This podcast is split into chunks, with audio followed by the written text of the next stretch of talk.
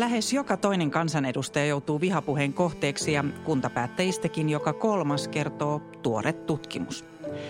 Ja moni poliitikko kertoo jo luopuneensa tai harkitsevansa politiikan urasta luopumista jatkuvan uhan takia. Kenen teflonpinta siis tällaista kestää? Tästä keskustelemme tässä Puhetta vihapuheesta podcastissa ja minä olen Unna Lehtipuu. Tänään meillä on studiossa hyvin ponteva keskustelujoukko. Jani Toivola, tervetuloa. Kiitos.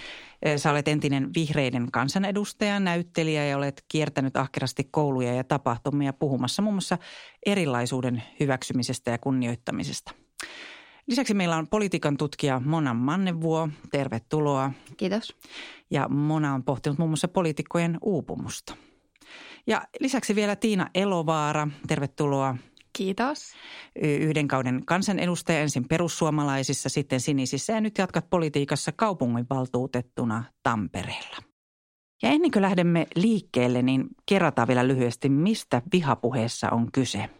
Ei ole kysymys vain yleisesti vihaisesta puheesta, vaan vihapuhe on sanoja, ilmaisuja, kuvia, symboleita tai vaikkapa musiikkia, joka, jotka levittävät tai lietsovat vihaa yksilöä tai ihmisryhmää kohtaan, esimerkiksi heidän etnisen taustan, uskonnon, vamman tai vaikka seksuaalisen suuntautumisen takia.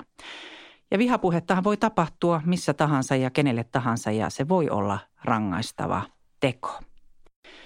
Mutta arvon keskustelijat, katsotaan tuoretta selvitystä, sisäministeriön selvitystä, käy ilmi, että miltei puolet kansanedustajista tai näiden avustajista ja jopa noin kolmannes kuntapäättäjistä on kohdannut vihapuhetta, joka liittyy heidän luottamus- tai virkatehtäviinsä.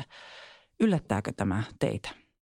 No mä voin aloittaa, tota, ei se yllätä, ei. Ehkä enemmän, enemmän on niin kuin semmoinen olo, että kiva, että asiasta aletaan puhua tai meillä on ehkä jotain konkreettisempaa, mihin tarttua, koska itse myös ex-päättäjänä tunnistaa sen, että se on aika semmoinen herkkä kohta niin kuin tavallaan olla valtaa omaava ja samaan aikaan ikään kuin pyytää semmoista inhimillistä katsetta itseään kohti tai ylipäätään valtaa pitävänä puhua ikään kuin siitä näkökulmasta, että on vaille jotakin tai on jollakin tavalla se sorrettu, koska se niin nopeasti rikkoo sitä yleistä tarinaa – mikä mä ajattelen, että on yksi ongelma. Että totta kai valtaa pitävää, pitävää pitää aina vahtia, mutta toivoisin, että siinä olisi myös se inhimillinen kohta tunnistaa silloin, kun hän joutuu jonkun semmoisen kohteeksi, mikä ei ole niin kuin sopivaa eikä hyväksyttävää kenenkään kohdalla.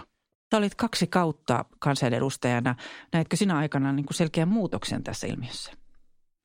No jos mä ajattelen ihan itseni kautta, niin, niin en. Että kyllä mä sitä aika tasaisesti ikävä kyllä vaikka itse koin läpi sen kahdeksan vuoden ihan sieltä alusta asti.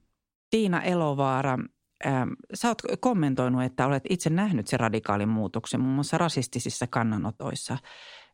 Missä se näkyy? No tietysti se, kun meille on syntynyt lisää näitä eri väyliä ja kanavia tuottaa tätä ilmiötä ja puhetta, niin mä muistan, että silloin kun mä oon ensimmäisen kerran lähtenyt kunnallisvaaleihin ehdolle ja siitä on noin kymmenen vuotta, niin Facebook oli silloin vielä kuitenkin aika uusi juttu ja se oli niin kuin – se oli ihmettelyn aihe, että miten esimerkiksi pääsi nollalla eurolla valtuutetuksi, mutta osasi nuorena hyödyntää silloin jo sitä sosiaalista mediaa.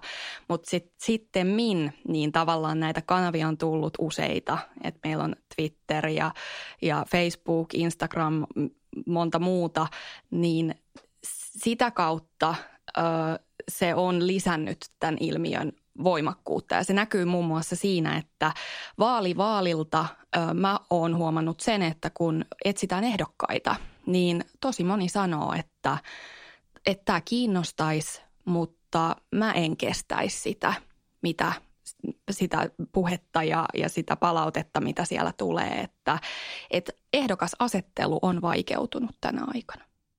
Sitten tietysti kun katsoo esimerkiksi entisen puolueen, niin nykyinen puheenjohtaja ja keskijohtaja on tuomittu rasistisista kirjoituksista, että se ei ole vain niin kuin ulkopuolelta tulevaa, vaan voi olla myös sisäpuolelta tulevaa. Ehdottomasti ja, ja tota, mä väitän, että tätä on vaihtelevissa määrin kaikkien puolueiden sisällä myöskin, eli, eli se – valitettava asia, että kilpailu on puolueiden sisällä kovaa ja, ja sitä esiintyy myös siellä, mutta perussuomalaisissa tapahtunut muutos sisäisesti, niin se mielestäni jollain lailla ikään kuin normalisoi sitä, sitä tapaa toimia. Ja tämähän oli yksi keskeinen syy siihen, että puolue hajosi ja sieltä lähti iso joukko kansanedustajia.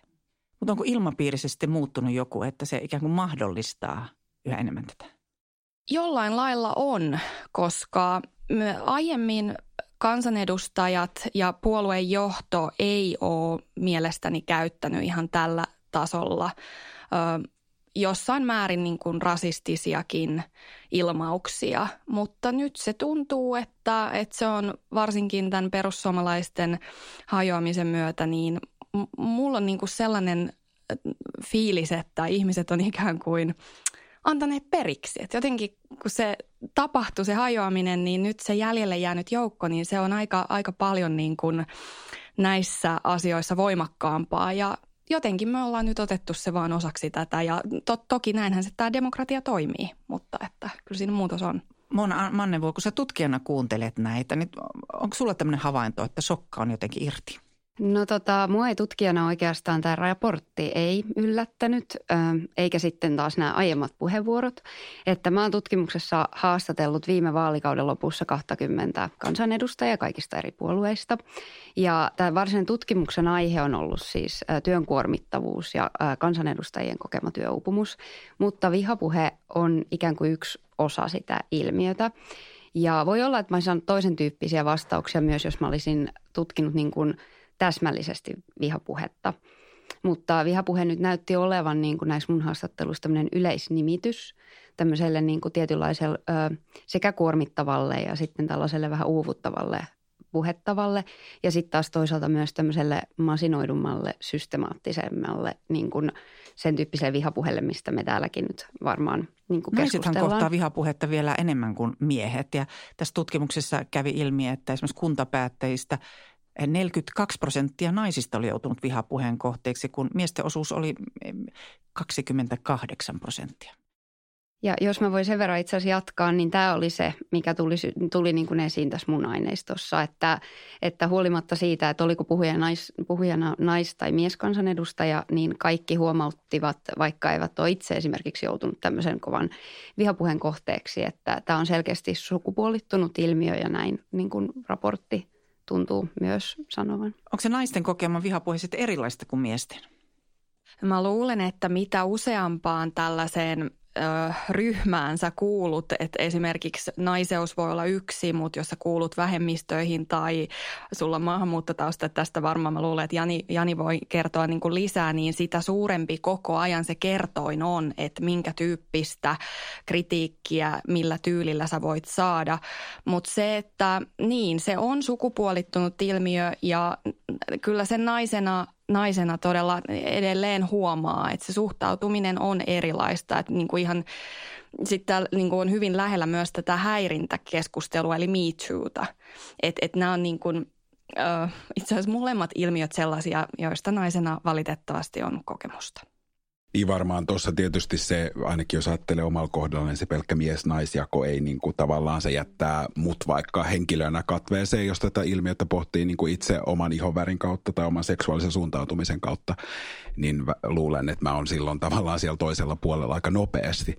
Ja se, mulla tuli vaan tosta mieleen, että se on kiinnostava, kun mä sanoin tuossa aikaisemmin, että mä en ikään kuin huomaa eroa kahdeksas vuodessa niin huomaa, että sitä pohtii niin se henkilökohtaisen kautta, että vaikka rodullistettuna ihmisenä se, mikä on nyt ikään kuin valtaväestölle näkyvää, on ollut omaa todellisuutta läpi elämän.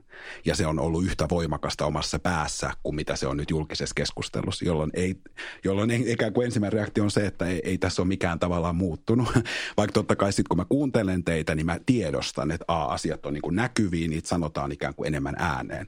Mutta sitten mä ajattelen itse myös, mä huomaan henkilökohtaisesti, että – se jollain oudolla tavalla jopa tuo enemmän turvaa, että ne asiat sanotaan ääneen. Ei turvaa tietenkään niin, että jos joku on mua kohtaan uhkaava, että se lisäisi mun turvallisuutta, mutta se on jollain tavalla konkreettisempaa ja se on rehellisempää kuin se, mikä on varmaan moneen vähemmistöön kuuluvan todellisuus ollut myös pitkään, että sä oot ikään kuin semmoisessa hiljaisuuden vakuumissa, missä sä koko ajan niin kuin aistit, että homma ei ole ihan nyt samaa kuin muille tai – oliko tuo ihminen mulle nyt niin kuin ihan vaan yleisesti niin kuin epämiellyttävää vai liittyykö se johonkin mun identiteettiä koskevaan asiaan. Ja se, se hiljaisuus ja semmoinen niin kuin yhden harteilla oleva epävarmuus ja puntarointi on varmaan kuitenkin monelle se raskain elementti versus se, että ikään kuin asiat tulee niin kuin ääneen lausutuksi, jolloin meillä on jotain konkreettisempaa, jolloin myös usein näkee, että yhteiskunnassa erilaiset tahot alkaa toivottavasti toimia aktiivisemmin. Joo, ja jos voin tähän jatkaa, niin se tässä on nyt hyvää, että nythän nämä ilmiöt on käsiteltävissä. Eli mä luulen, että se liittyy tähän, mitä Jani kuvasi, että se mikä on ollut meidän yhteiskunnan sisällä aina tai enemmän tai vähemmän aina, niin se on nyt vaan näkyvillä. Ja silloin kun se on näkyvillä, se on raskas kantaa.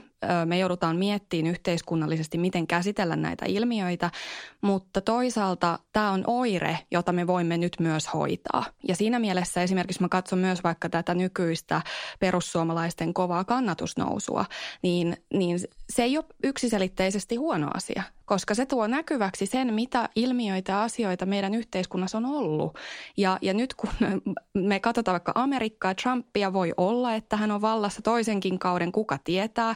Se ei tunnu monesta kovin hyvältä, mutta toisaalta sen jälkeen tulee uusi aika. Ja, ja mä uskon, että samalla se yhteiskunta käy läpi ja käsittelee sitä ikävää, mitä siellä sisällä jo on ollut. Mm. Tota, joo, mä kyllä yhdyn tässä niin näihin puheenvuoroihin ja, ja erityisesti toi, mitä Jani sanoi, niin tota, en mä jotenkin tutkijana ja varsinkin kun mun peruskoulutukselta niin vielä historioitsija, niin mä en ajattele, että nämä on uusia ilmiöitä missään nimessä. Että, että usein mediatutkijat esimerkiksi jakaa niin kuin ajanjakson kahteen aikaan ennen somea ja aikaa somen jälkeen. Ja ikään kuin, niin kuin sitä ennen ei olisi ollut näitä ilmiöitä, että on ehdottomasti ollut. Ja sitten mä haluaisin sen verran vielä huomauttaa noissa mun haastatteluissa, että pidemmän uran tehneet kansanedustajat huomauttivat myös, että tunnelma oli hyvin uhkaava 90-luvun laman aikana myös, että se ei näkynyt samalla tavalla kuin se näkyy nyt somessa. Ja kaikki kyllä sanoivat, että kielenkäyttö on koventunut. Tämä sama, mitä Tiina, Tiina sanoi, että tämä oli niin kuin siis systemaattinen ää, tota, argumentti jokaisessa haastattelussa, että sitä ei käy kiistämään ja myös niin, että tunnelma niin kuin tuntuu uhkaavammalta. Tälläkin hetkellä on kolme kansanedustajaa tutkittavana vihapuheesta, että se on tietyllä tavalla uutta ja erikoista tässä hetkessä. Joo, ja tähän mä voin sanoa, että tämä on niinku just se, mikä meidän pitää myös huomata, että aiemmin esimerkiksi perussuomalaisissa oli tällaisia niinku rasistisiksi luokiteltavia kannanottoja, mutta niitä oli ehkä enemmän niinku kentällä satunnaisesti tai yksittäisillä kansanedustajilla. Mutta 2017 niin ö, valittiin puolueen johto, jolla on itsellä tuomiot näistä asioista. Eli, eli mun mielestä se on radikaali muutos, mun mielestä se on huolestuttavaa ja siinä on kyse myös just siitä oikeuslaitoksen tietystä horjuttamisesta ja, ja tämän rasismin normalisoinnista. Mutta mä en usko, että me jäädään tähän, vaan niin kuin mä sanoin, mä luulen, että tämä on yksi aallon huippu ja, ja aina tulee niin kuin sitten uusia aikoja. Että myös ne niin kuin tavallaan vastavoimat, jotka tässä voi olla, vahvistuvat. Teesiä seuraa aina antiteesi, mutta ketä nämä vihapuhujat sitten teidän kokemuksen mukaan on? Osahan siitä on selkeästi masinoitua, että voi hetkessä syntyä aika isokin lauma ja, ja ryhmä, joka rupeaa sitten esimerkiksi yhtä henkilöä maalittamaan tai muuta, mutta ketä he ovat? No ainakin yksi taho on osoitettu olevan, mä nostan tästä esiin Jessica Aron tapauksen, jossa hän kritisoi vahvasti Venäjän trollitehtaita ja, ja sieltä tapahtuvaa tällaista sitä voi kutsua hybridivaikuttamiseksi. Mä en tarkoita, että, että nämä on aina linkitetty esimerkiksi Venäjään, mutta että siellä on erilaisia ryhmittymiä ja tämmöinen disinformaatio, niin sitä tapahtuu muun muassa sieltä suunnalta – niin mä en tiedä, mä huomaan, että mä menen vähän niin kuin sanattomaksi, että en, en mä tiedä. Tavallaan niin kuin, mulla tulee niin kuin mieleen jotenkin semmoisia jotakin kasvottomia ihmisiä, jotka on tavallaan musta aika etäällä, mutta sitten ne ikään kuin tulee erilaisten kanavien kautta tosi lähelle. Tota, no tässä Vihavallassa raportissa, niin siinähän tuli tota aika yllättävä – yllät, tai se ei sinänsä ole yllättävä, mutta siis sellainen aihe tai teema, josta meidän pitäisi keskustella ehkä yleisesti yhteiskunnassa enemmänkin, että toisin kuin yleensä kuvitellaan, niin, niin vihapuhe ei ole sellaista niin kuin matalasti koulutettujen ihmisten ö, katkeraa jotain epämääräistä puhetta, vaan enemmän nimenomaan systemaattista toimintaa ja vaatii aika usein niin kuin, ö, teknologista kykyä tai niin kuin, kykyä nimenomaan sillä tavalla niin kuin johdattaa jonkinlaista joukkoa, maalittaa yhteen, yhteen suuntaan ja sitten myös, että, että aika usein yli 30-vuotiaita miehiä, tämä on niin tämmöinen profiili, joka tutkimus ö, tekee, siis tämä tutkimus, mä en ole tietenkään tutkinut sitä, mutta tuossa mun tutkimuksessa niin, niin kansanedustajat kyllä, mä halusin korostaa sitä, että osaa tehdä erottelun niin kuin tällaiseen ahdistavaan, maalittavaan ja semmoisen niin kuin kuor- käsittämättömän kuormittaman vihapuheeseen, joka tuntuu nimenomaan systemaattiselta, joka on semmoista loputonta postimäärää – jota on hyvin vaikea hallinnoida, ja sitten sellaisen niin kuin turhautuneen yksittäisen kansalaisen palautteeseen. Ja mä olin itse yllättynyt siitä, että kansanedustajat itse asiassa sanoivat, että vaikka ne sais yksittäiset ihmiseltä aika törkeäkin palautetta, ne usein saattaa myös ottaa yhteyttä tai soittaa takaisin. Ja itse asiassa luurin toisella puolella onkin ihan mukava tyyppi, joka on ollut todella turhautunut. Ja sitten he oikeastaan erottavat vielä tästä palautteesta sellaisen niin kuin – selkeästi apua kaipaavat yksittäiset ihmiset, eli, eli kansanedustajat sanovat toiminnansa välillä niin kuin sosiaalitoimistona. Ja nämä on eri asiat toi on hyvä jaottelu. Tunnistan tavallaan varmasti noin kaikki kategoriat ja, ja äh, niin kuin omankin työn kautta, mutta sitten mä ajattelen että taas ehkä vähemmistöön kuuluvana siihen saattaa syntyä kategoria, joka on jostakin tuolta väliltä. Että ikään kuin ei sadan viestin ryöppynä, mutta vaikka säännöllisesti viikoittain sun identiteettiä koskevia samoja elementtejä eri irrallisilta ihmisiltä, mutta toistuvasti viikosta, kuukaudesta, vuodesta toiseen. Niin se on vielä yksi dynamiikka, joka on varmasti semmoinen, mikä, mikä on myös todellisuutta. Tämä, mitä kerroitte, niin näkyy myös tässä tutkimuksessa, että 30 prosenttia kuntapäättäjistä kertoi kohdanneensa vihapuhetta, jonka he tunnisti, että siinä on useita tahoja, jotka keskenään koordinoi tätä toimintaa. Eli että se ei ole ihan sattuman varaista. Mutta siirrytään sitten pohtimaan seurauksia. Mitä tästä seuraa? Vihapuheen seurauksena osa päättäjistä arastelee osallistumista julkiseen keskusteluun. Itse asiassa melkein puolet heistä kertoi sen jo vaikuttaneen omaan toimeen ja kertoo myöskin luottavansa vähemmän tuntemattomiin. Moni kertoi myös jättäneensä, aikovansa jättävän tai harkitsevansa politiikan jättämistä kokemansa vihapuheen takia. Tämä on aika rankka juttu. Tästähän nyt voi niin kuin vetää sen johtopäätöksen, että tämän ilmiön kasvaessa meillä syntyy demokratiavajetta, joka voi johtaa siihen, että meidän demokratia niin kuin, se harventuu sisältäpäin, siis että tavallaan siellä pärjää jatkossa sitten juuri nämä teflon ihmiset ja, ja ehkä sellaiset niin kuin vähän enemmän äärimmäisiä mielipiteitä edustavat henkilöt ja mun mielestä tämä näkyy nyt jo vaaleissa, että tämän tyyppiset henkilöt menestyy aika hyvin niissä.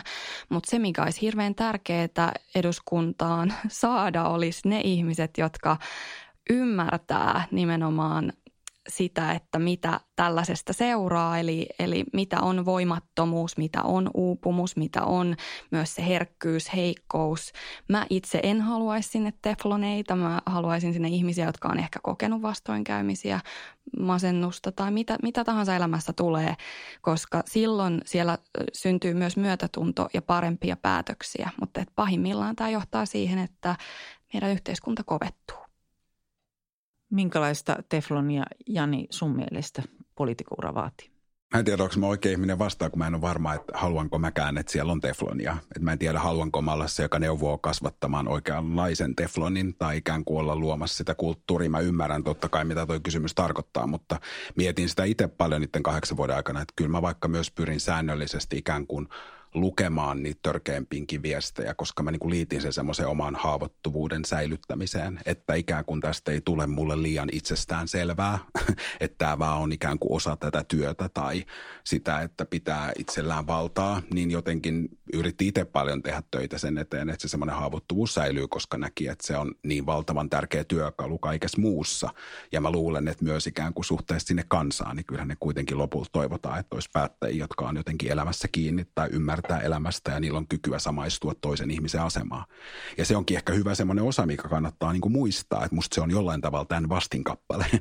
että jos tämä kulttuuri ikään kuin pysyy yllä ja me ei, me ei siihen puututa, niin silloin me ikään kuin myöskin luodaan sinne toimintakulttuuria, joka ei tue kykyä samaistua ja olla auki ja haavoittuvainen ja empaattinen, vaan, vaan juuri niin kuin tuossa kuvattiin, että siellä pärjää niin kuin jonkunlaiset ihmiset. Mutta kyllä se väistämättä, mä haluan vielä sen sanoa, että totta kai se varmaan monella tavalla eri ihmisille luo sitä, että koko ajan ehkä puntaroi enemmän siinä talon sisälläkin, että mikä on tämän työn hinta. Mikä on se niin kuin ikään kuin meillä on kaikilla yksi elämä, että mihin mä sen käytän.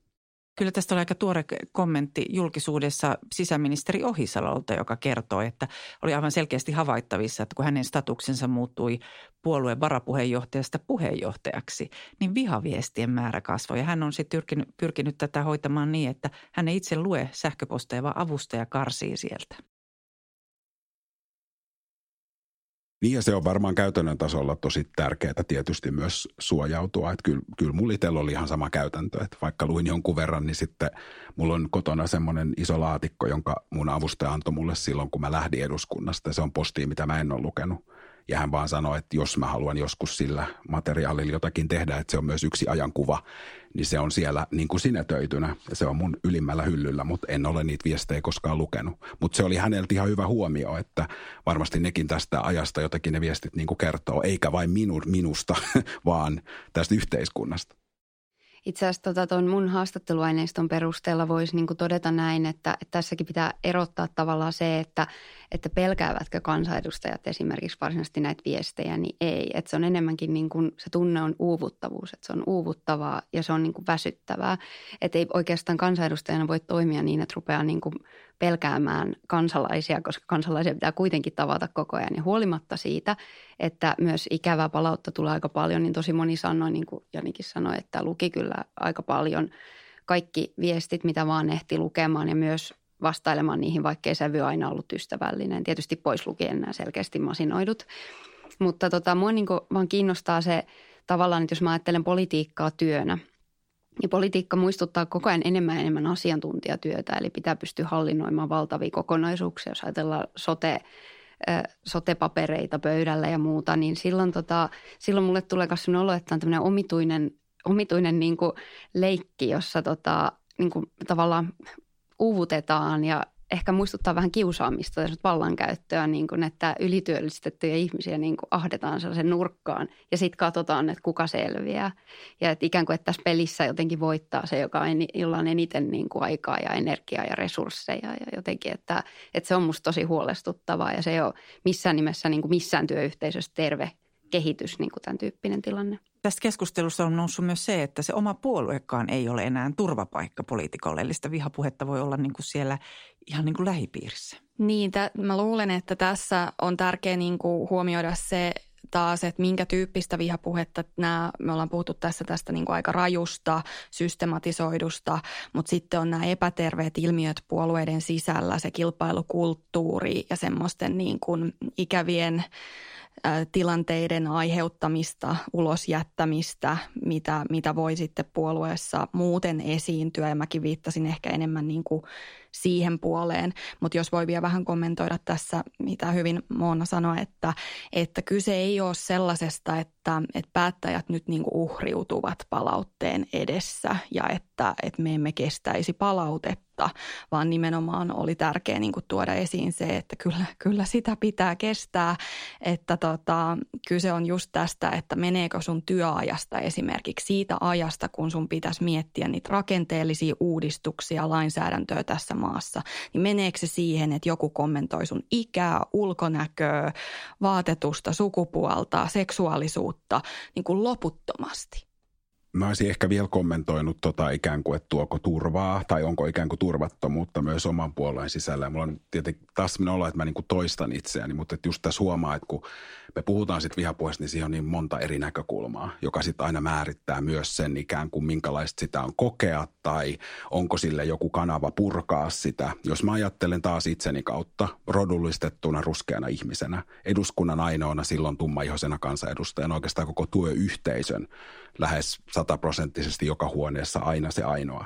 Sitten jos mä koen vihapuheita mun ihoväriini liittyen, niin mulla ei ole siinä yhteisössä ketään vertaista – kelle tahansa mä avaan sen asian, niin se ihminen ei ikinä ymmärrä sitä samalla tasolla, jolla me mennään jo tavallaan niihin rakenteisiin, jotka silloin jo lähtökohtaisesti on niin kuin epätasa-arvoisia ja ikään kuin jollain tavalla päätyy tukemaan sen vihapuheen vaikutuksia tai mikä tavoite sillä on. Mä en tiedä, saatteko kiinni, mitä haen tässä, mutta se on niin kuin se on, mä koen, että se on iso haaste, koska sen linkki on sitten myös siihen, että miten me silloin kehitetään tätä meidän demokraattista järjestelmää niin, että sinne taloon ylipäätään päätyy eri taustaisia ihmisiä ja sitten vielä, että ne eri taustaiset ihmiset ikään kuin selviää ja pärjää siellä.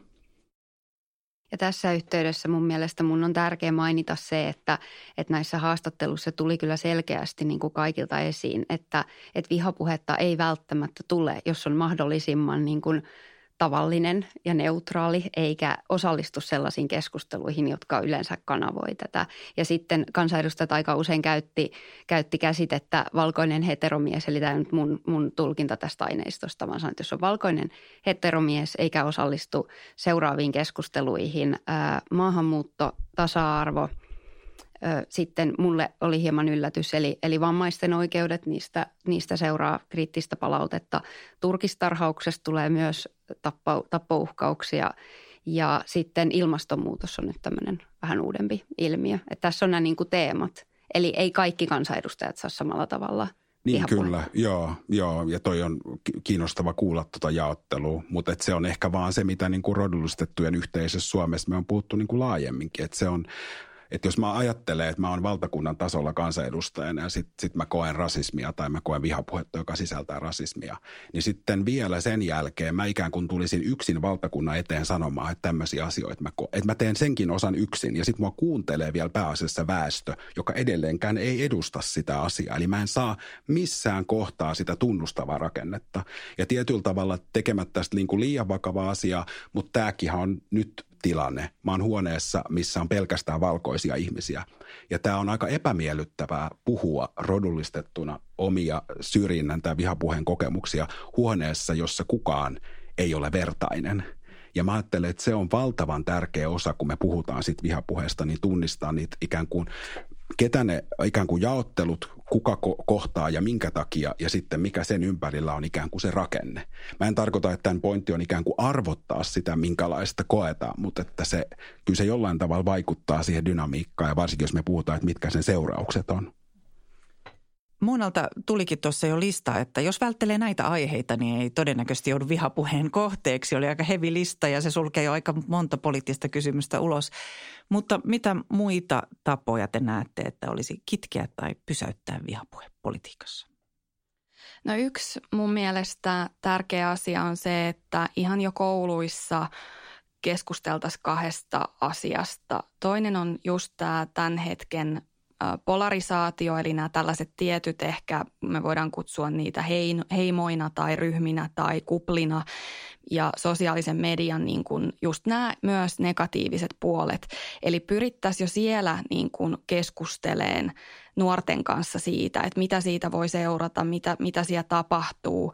Ja sitten toinen on empatia, empatiakasvatus. Ja, ja mä luulen, että tästä muun muassa Jani on kanssa tosi hyvä henkilö puhumaan. Ja me itse asiassa vähän yritettiinkin eduskunnassa. Mä perustin sinne sellaisen eduskunta 2030-ryhmän, mikä oli kaikille avoin, jonka tarkoituksena oli puhua ihan kaikesta ja myös tästä jaksamisesta ja hyvinvoinnista. Ja, ja siellä myös puhuttiin empatiasta Janin, Janin tota, esille tuomana teemana ja, ja musta se olisi hyvä, että sen tyyppistä empatiakasvatusta olisi jo nuorille.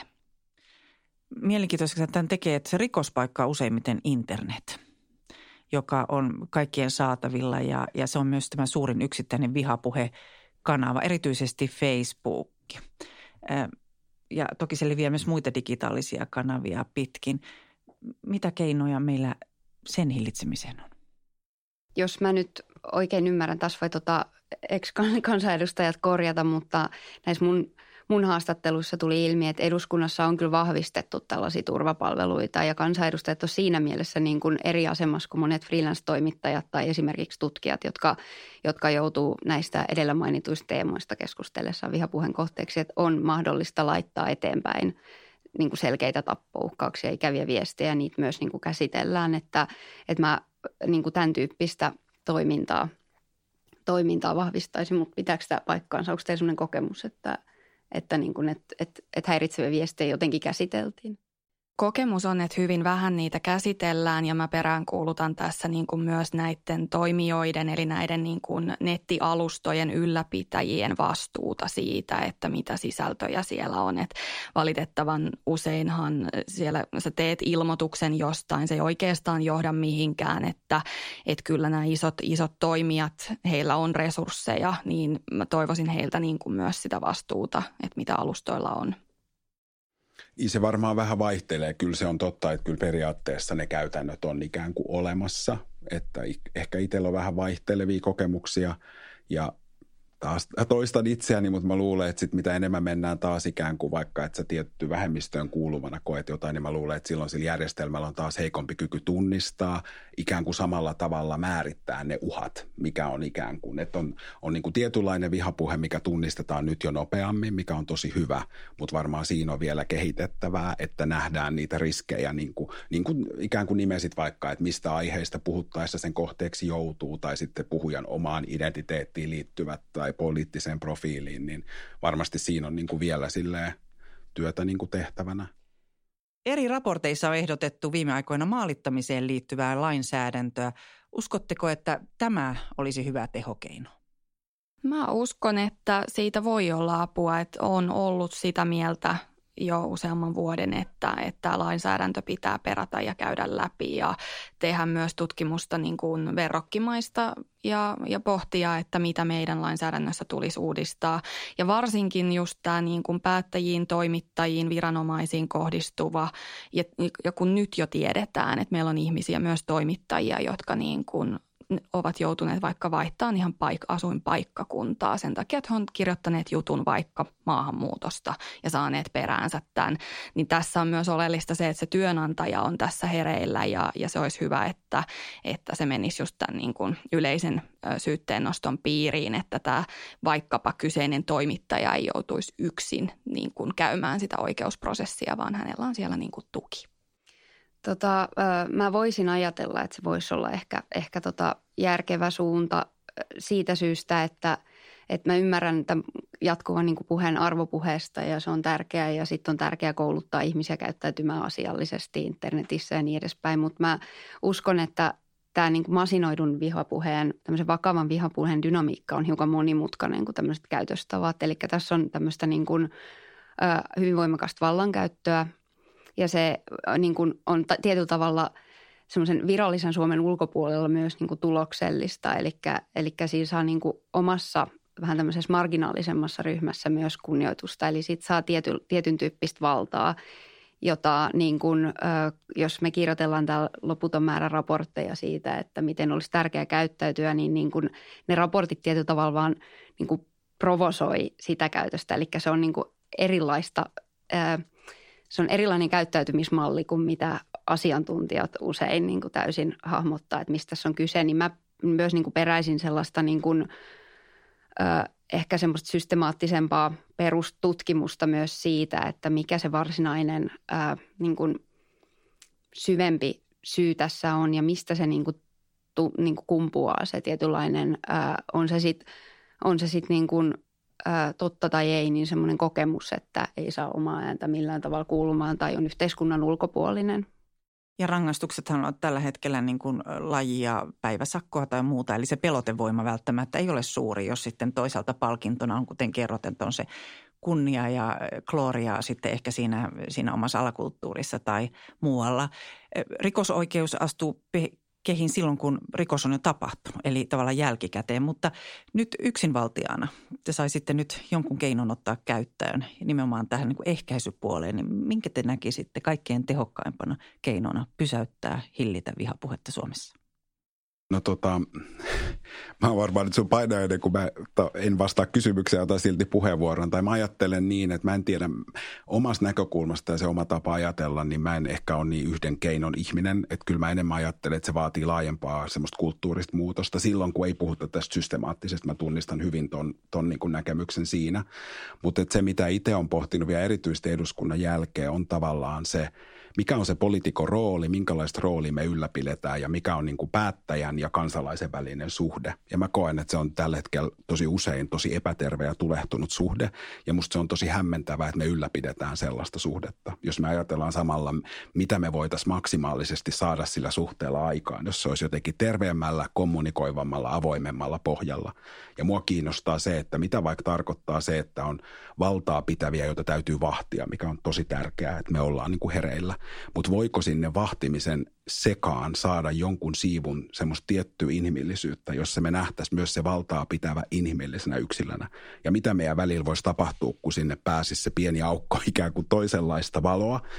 Voisiko sinne syntyä ensinnäkin sitä kykyä samaistua niin kuin molemmin puolin – sitä uskallusta ehkä tuoda myös ääneen niitä epäkohtia, mitä valtaa pitävänä kokee, niin että me aidosti tiedetään, mitä tapahtuu ja me voitaisiin silloin myöskin niihin puuttua. Mutta mä koen, että ne tämänhetkiset roolit, ja sitten se on musta niin, niin jotenkin hämmentävä ollut nyt, että mä niin oikein katon sitä keskustelua välillä, että miten, miten yleisesti hyväksyttyä se on niin kuin vihapuheen ulkopuolella puhua niin rumasti politikoista. Siis ihan, ihan, se on niin kuin semmoista ihan päiväkeskustelua, että idiootteja, tyhmiä, yksinkertaisia. Tehän me niin kuin kenestäkään muusta väestöryhmästä niin kuin ajatella, että se on ihan semmoista niin kuin päiväkahvikeskustelua. Ja varmasti se on niin kuin maailma, joka on sen monessa kohtaa niin kuin ansainnut, mutta siitä huolimatta se ei voi niin kuin olla tavallaan semmoista niin kuin yleiskieltä – ja se on kuitenkin jo ensimmäinen askel siihen, että onko toi kuitenkin jollain tavalla joukko, jonka kohdalla se rima olisi vaikka matalampi, että voidaan sitten alkaa niin kuin heittää kiviä. Tiina Elovaara, minkälaisen keinon sä toisit pöydälle?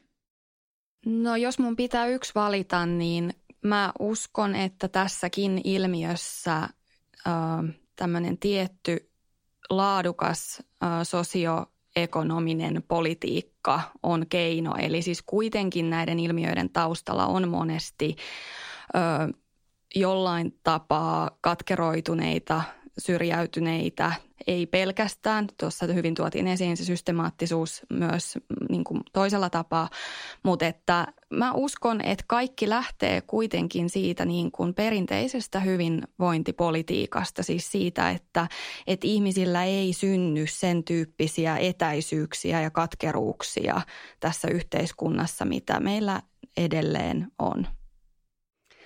Tota, mun täytyy myös antaa tällainen, tällainen hyvin epämääräinen historia tutkia vastaus, mutta siis mä, mulla on itselläni tota sellainen teoria, että suomalaiset tai suomalainen yhteiskunta ei ehkä välttämättä ole niin kuin raporttien ulkopuolelta niin, niin tasa-arvoinen ja sillä tavalla mukava ja miellyttävä kuin millaisena se mielellään niin kuin esitetään ulkopuolelle. Ja mä jotenkin ajattelisin, että Suomessa on myös ö, ä, niin kuin historiallisesti aika paljon käsittelemättömiä asioita ja sitten ne juontaa tällaiseen niin kuin perinteiseen herravihaan tai tähän puhetapaan, mitä Jani niin kuin sanoi, mä en sano, etteikö se olisi niin kuin jossain määrin myös oikeutettua, mutta et sillä tavalla, että et, et, et jonkinlaista sellaista niin kuin käsittelyä se vaatisi, että mikä se varsinainen, varsinainen niin kuin syy siihen on, että se katkeruus tulee niin voimakkaasti esiin nimenomaan poliitikkoihin. Ja yksi mun teoria on se, että yksi on mahdollisesti 90-luvun lama, jota ei käsitelty kunnolla, mutta on tällainen tunnehistoriallinen pika-analyysi. Jos tähän voi vielä myös lyhyesti kommentoida, niin mä nostan vähän esiin myös tämän iltapäivälehtijournalismin. Että meillä aika monilta tahoilta edellytetään jo niin kuin tiettyjä asioita. Ja mun mielestä kriittinen journalismi on eri asia kuin klikkijournalismi. Ja mä toivoisin, että, että tietyt käytännöt ja tekemisen tavat muuttuisi myös iltapäivälehdissä. Niillä karrikoidaan ja luodaan vastakkainasetteluja tarpeettomasti. Kiitoksia. Tässä oli hyvä kattaus ja keinoja. Ne ehkä kaikki toteudu vielä tänään, mutta luultavasti jo huomenna vai kuinka? Ainakin on pontevista keskustelijoista voi päätellä. Kiitoksia kovasti Jani Toivola, Mona Mannevuo, Tiina Elovaara ja tämä oli puhetta vihapuheesta.